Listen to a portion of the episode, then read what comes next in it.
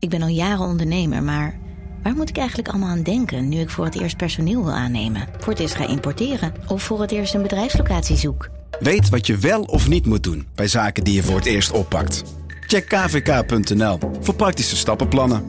KVK, hou vast voor ondernemers.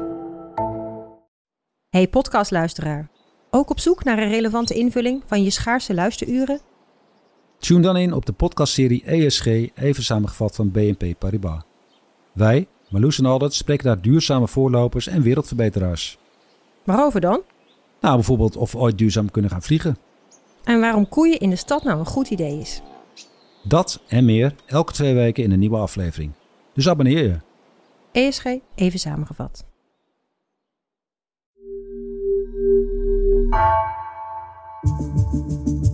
Vanaf de redactie van NRC het verhaal van vandaag. Mijn naam is Thomas Ruip.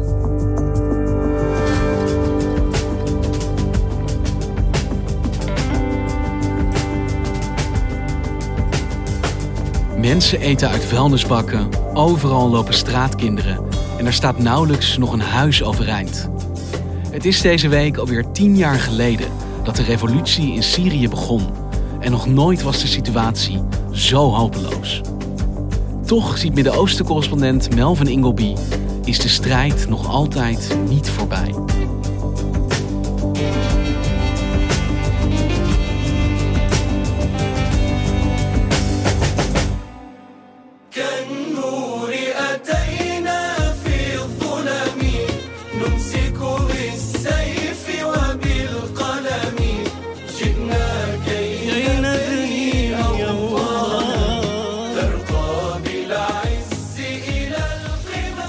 Melvin, waar luisteren we naar? We luisteren naar een lied dat is opgenomen door een groep Arabische journalisten in Istanbul ter herdenking van de Arabische lente. En een van die journalisten dat is Abdurrahman en dat is een Syriër uit Homs. I am Abdurrahman Al Dalati. I was born in 96 in Homs, which is a small city in the middle of Syria. This is a song we called Aqd al-Thawra, which means the 10 years uh, or decade uh, on the on the revolutions, and not only for the Syrian revolution, also the other revolutions in the uh, Arab Spring. We wanted to like make these feelings rise up again inside the, those people who involved in these revolutions.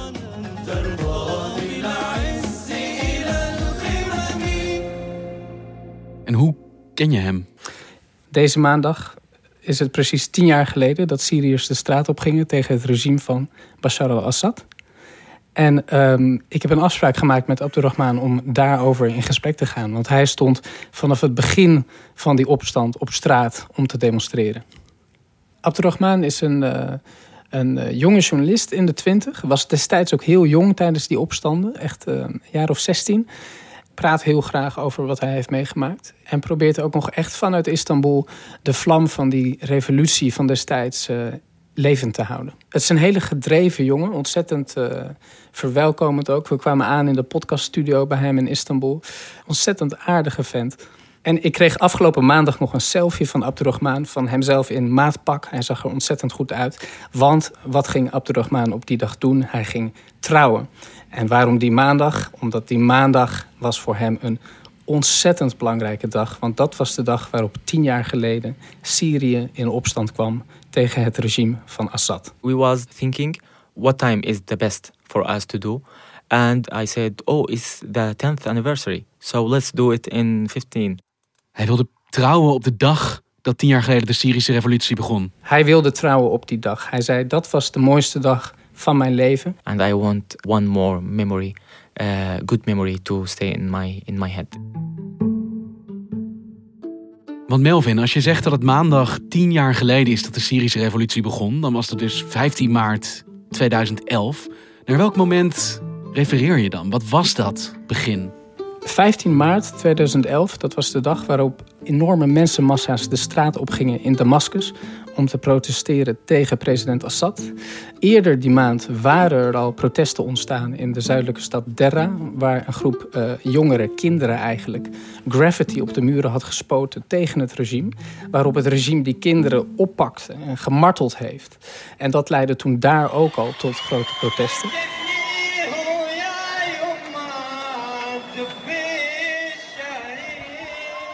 En dit was natuurlijk het moment van de Arabische opstanden. Hè? Dus um, iedereen had het idee, er gaat nu iets gebeuren. Dus vanaf 15 maart verspreidden die protesten zich als een lopend vuurtje door heel het land. En Abdurrahman woonde op dat moment ook in Syrië. Abdurrahman woonde op dat moment in Homs. Hij kwam uit een redelijk bekend lokaal gezin. Zijn vader was imam in de moskee. En die vader die vertelde hem eigenlijk... zoon, jij gaat niet mee met deze opstand. Je moet uitkijken. Ik heb al mijn handen vol met het uit de gevangenis zien te krijgen... van alle mensen die nu worden opgepakt. Maar Abdurrahman die wilde naar buiten, die wilde protesteren. En dat deed hij dus ook? En dat deed hij. Like, I didn't own my, my legs. Because there was something inside me want to go out. And I wanted to really shout. I wanted to say, I don't want those people in the regime. Hij zei, ik ruik het traangas en ik ruik de vrijheid. Voor het eerst, na alle verhalen die hij heeft gehad van zijn ouders, van zijn familie over de onderdrukking. When my father tells me uh, memories from Syria, he always speak. There was someone, but he was killed. There was someone I love, but he was arrested. There was someone, but I don't know where is him. So uh, I always had the idea that we have to change. Na al die jaren dat hij zelf ook voelde dat hij zich nooit vrij kon uitspreken, was daar het moment dat Syriërs die muur van angst als het ware uh, wisten te overwinnen en de straat op gingen. I was walking with the people and the military uh, suddenly started to shoot like the gas uh, bombs and uh, the smell started to come to me. So the tears started to come out of my eyes and i said okay it, it hurts but this is freedom. I, I can feel the freedom in, in this, in this gas en hoe zagen die protesten eruit in dat begin? Die protesten waren in het begin vreedzaam. Dat is denk ik belangrijk om te benadrukken. Een van de slogans van de demonstranten was ook Selmia, Selmia. Vreedzaam, vreedzaam. Een andere slogan waar Abdurrahman me ook eh, over vertelde was... Eh, uh, 111, Syrië is één. Wahid, wahid, wahid. Sha'ab Because we have, if you know, about uh, 14 religion in Syria. We have a lot of people from Sunni, Shia, Christians, uh, even Jewish. So for this reason, we, we're calling all the people to join us. It's not like a religious movement. Overal eigenlijk door het hele land sprong het gewoon uit de grond. Zonder dat dat van tevoren was bedacht of dat er een centrale organisatie achter die protesten was. Op dat moment uh, betekende het dat het echt niet te controleren viel. Dat het een spontane uitbarsting van vrijheidsdrang was.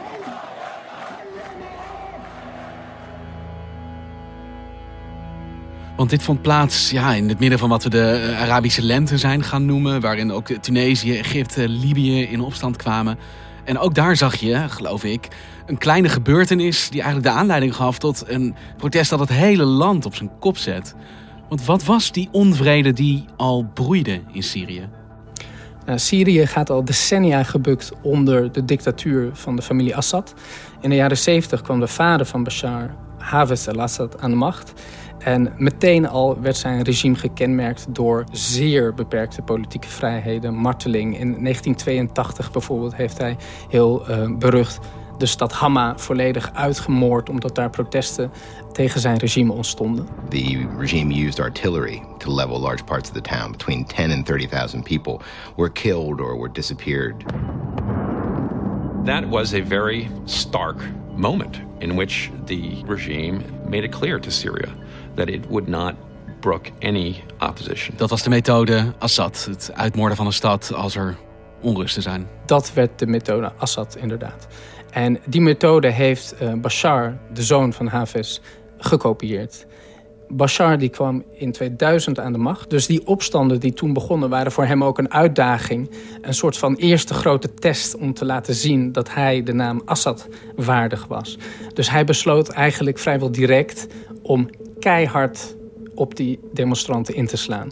Protesters demanded the end of the regime, ripping down a statue of the president's father, bracing to see the reaction of heavily armed government security forces. The answer came quickly and violently. Among the casualties, a 12 year old boy, carried, it is believed, in the arms of his father. Een vreedzaam protest wat door hem met harde hand de kop in werd gedrukt. Ja, naar voorbeeld van zijn vader. Precies, en dat was ook opzettelijk, omdat Assad wist dat de enige manier waarop hij het neerslaan van deze protesten kon rechtvaardigen, was als ze gewelddadig zouden worden. Dus hij heeft van het begin met scherp geschoten op die demonstranten. Dus er was zo'n grote verontwaardiging en angst en woede onder die bevolking, dat um, een deel van die mensen um, naar de wapens grepen. At that time, some people started to think why we are uh, dying every day and nobody uh, say a word. We should defend ourselves. We should have guns or something. But there was also another wave inside the protesters says no. This is what they want from us. But after that, all the people said, yes, we are not able to stand like this. Abdurrahman vertelde me zelfs hoe op een gegeven moment hij in de afvalbakken in de stad gedumpte Kalashnikovs vond. Die uh, volgens de mensen destijds daar door het regime waren achtergelaten. Om de mensen uit te lokken om die wapens op te pakken, zodat er een harde confrontatie kon komen. En wie waren die protesterende en in steeds meerdere mate strijdende partijen eigenlijk? Nou, in het begin stond het regime tegenover de bevolking. Maar het probleem van het spontane karakter van die opstand was dus ook dat overal op verschillende plekken aparte facties van het Vrije Syrische leger opdoken. Er was heel weinig centrale organisatie.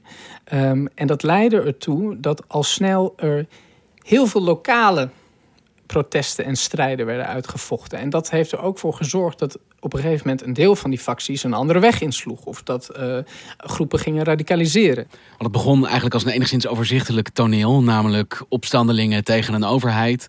Maar dat werd zo gecompliceerd omdat ook die opstand in allerlei verschillende groepen uiteenviel die met elkaar ook weer de strijd aangingen. En ook omdat verschillende buitenlandse machten verschillende groeperingen gingen steunen. Dus de Saudis die stonden achter bepaalde facties, de Turken weer achter andere, de Amerikanen, de Britten en de Fransen weer achter andere. Waardoor steeds meer mensen dachten van ja, dit wordt hem niet. Wij voegen ons bij extremistische bewegingen, zoals uh, Jabhat al-Nusra en uh, ISIS, die vanuit Irak Syrië binnenkwamen.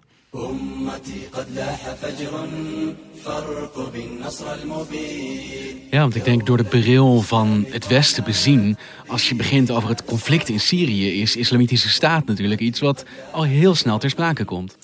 Ja, en in 2014 werd ineens het kalifaat uitgeroepen door IS vanuit Irak. En ineens waren alle ogen van de wereld weer op Irak en ook op Syrië gericht. De radicaal-islamitische beweging ISIS heeft in Irak en Syrië het kalifaat uitgeroepen. They've changed their name, but not their tactics. And it declared all areas it's overtaken in Syria and Iraq to be a caliphate or Islamic state.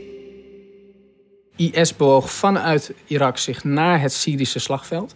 En uh, is daar toen eigenlijk de hele beeldvorming over het Syrische conflict gaan domineren. En Assad wilde dat natuurlijk ook, om juist het idee te scheppen: als ik er niet ben, dan krijg je dus dit. Dus het was een uh, tactiek van het regime om eigenlijk de aandacht af te leiden van uh, zijn eigen vreedheden naar de vreedheden van de IS.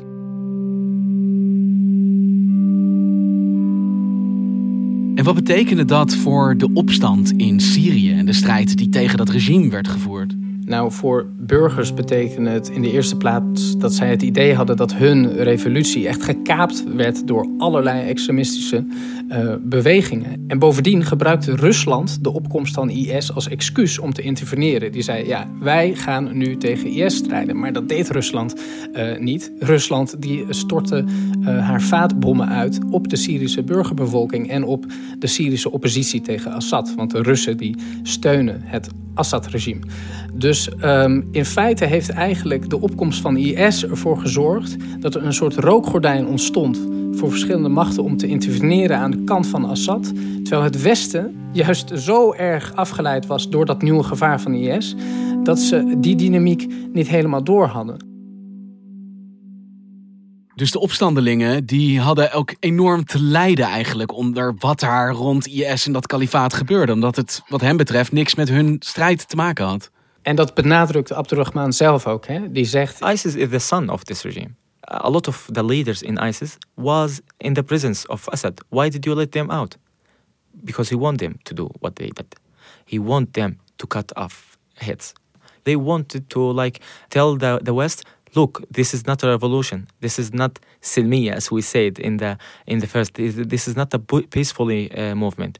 They are terrorists. En natuurlijk beging IS de meest verschrikkelijke gruwelijkheden, ook tegen de Syrische burgerbevolking. Maar voor Syriërs is juist de wrange werkelijkheid dat IS, hoe verschrikkelijk en vreed ook, maar 2% van de burgerdoden in het Syrisch conflict uh, op zijn naam heeft staan. Terwijl het regime verantwoordelijk is voor 88% van de burgerdoden. Dus hoe verschrikkelijk IS ook is, Syriërs hadden wel een andere prioriteit in die strijd. Melvin, jij was onlangs in Syrië. Wat trof je daar aan? Ja, ik ben uh, vorige maand naar Idlib gegaan. Dat is een uh, provincie in het noordwesten van Syrië. Wat eigenlijk geldt als een van de laatste oppositiebolwerken tegen het regime van Assad. Maar wat inmiddels ook geldt als één groot tentenkamp eigenlijk. Want um, door de verschillende offensieven van het Assad-regime en de Russen... heeft zich daar vorig jaar een miljoen vluchtelingen eigenlijk tegen die Turkse grens verzameld. Wat opvalt is natuurlijk de ongekende uh, misère in, in, in die kampen. En het feit dat de situatie daar echt schrijnend is. Maar toch ook nog dat mensen zelfs in die tenten, als ik dan met ze praat, over de revolutie beginnen. En er zijn in Idlib ook afgelopen maandag uh, herdenkingen geweest en protesten geweest om uh, de revolutie te vieren. Dus ondanks alles wat die mensen daar hebben doorstaan, zijn er ook nog wel degelijk Syriërs die in die revolutie blijven geloven daar. Want als jij voor mij de balans zou opmaken nu, tien jaar na het begin van die opstand, hoe staat Syrië er dan voor? Syrië is totaal vernietigd. Er is niks meer van Syrië over. In de driekwart van het land wat Assad nog in handen heeft, leeft 90% van de bevolking onder de armoedegrens.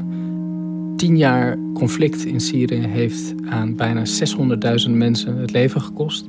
Uh, 230.000 van hen, dat zijn burgerdoden. Bijna 15.000 zijn doodgemarteld. Ruim 12 miljoen mensen zijn ontheemd. 6,7 miljoen van hen die verkeren zich nu in het buitenland. De economische schade van het conflict wordt geschat op 450 miljard euro. Er is niets meer over van binnenlandse industrieën en productie. Alles moet worden geïmporteerd, maar dat is onbetaalbaar, want de Syrische munt is ook niets meer waard. Ik heb uh, vorige week met uh, een man in Damascus bijvoorbeeld gesproken. En die vertelt me hoe op straat uh, overal het wemelt van bedelende kinderen. En de helft van de mensen dakloos is. Hij moest ook heel erg lachen om het idee dat wij in het Westen denken dat Syrische vluchtelingen terug kunnen. Hè? Hij zei: terug waarheen, weet je wel? Er zijn hier geen huizen meer. We hebben geen eten om hen te voeden. De broodrijen die... We staan al vier uur in de rij om een zakje gesubsidieerd brood te kunnen krijgen. En uh, er is niet genoeg. Dus mensen gaan met lege handen naar huis. En sommigen komen gewoon om van de honger. Maar Assad zit dus nu op een wankelende troon op de smeulende resten van wat ooit zijn land was. Dat kan toch ook niet zijn bedoeling zijn geweest? Ik denk dat Assad altijd maar één prioriteit had en dat was aan de macht blijven. Wat daar ook voor nodig was. En bovendien zie je nu dat hij eh, volledig is weggerukt van de realiteit. De New York Times berichtte onlangs dat Assad tegenover een groep Syrische pro-regeringsjournalisten had verklaard uh, dat misschien de kookprogramma's maar van de buis moesten worden geschrapt, zodat het volk dan tenminste geen beelden van eten zag. En dat was zijn antwoord op de vraag: Goh, meneer de president, wat gaan we doen tegen deze verschrikkelijke economische crisis en het feit dat mensen omkomen van de honger? Dat is zijn uh, antwoord. Voedselcrisis, haalde kookprogramma's van tv. Dat was zijn antwoord. Je ziet denk ik dat op heel veel plaatsen in de wereld na tien jaar conflict een soort van totale Syrië-onverschilligheid is ontstaan. Een Syrië-vermoeidheid. Um, en dat er ook het foute idee heerst dat Assad gewonnen heeft en er weer stevig voor staat. Dus dat we daarom de banden met het regime zouden moeten normaliseren. Maar veel Syriërs en ook Abdurrahman die vertellen mij dat is totale waanzin. Dus dat regime in stand houden, dat gaat er echt niet toe leiden dat het conflict weggaat. Syriërs die zullen geen vrede willen maken met dat regime. I think in the 10th anniversary of the revolution here, I have still faith in this uh, revolution. If there's still one meter, I will still work for that one meter. I will continue to fight uh, Assad. From my work now, like a podcaster or as a fighter. I want to see Syria free and I want my children to do what they think without being terrified from anyone.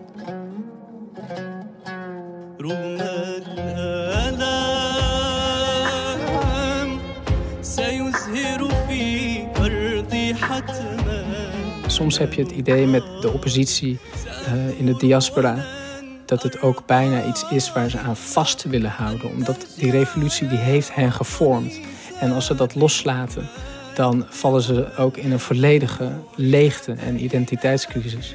Dus juist om die reden ehm, wil Abdurrahman ook vanuit Istanbul dat werk voortzetten. En juist om die reden kiest hij er ook voor om uitgerekend op de dag dat de revolutie begon in het huwelijksbootje te stappen. Het is onderdeel van wie hij is. Het is zijn identiteit geworden. En dat laat je niet zomaar los. Al leeft die hoop meer in de teksten van een lied dan daadwerkelijk misschien in Syrië. Precies.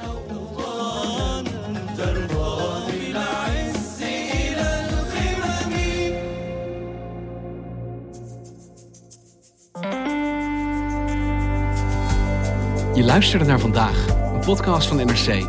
Eén verhaal, elke dag. Deze aflevering werd gemaakt door Felicia Alberding, Allegria Ioannidis en Jan-Paul de Bond. Chef van de audioredactie is Anne Moraal. Dit was vandaag. Morgen weer.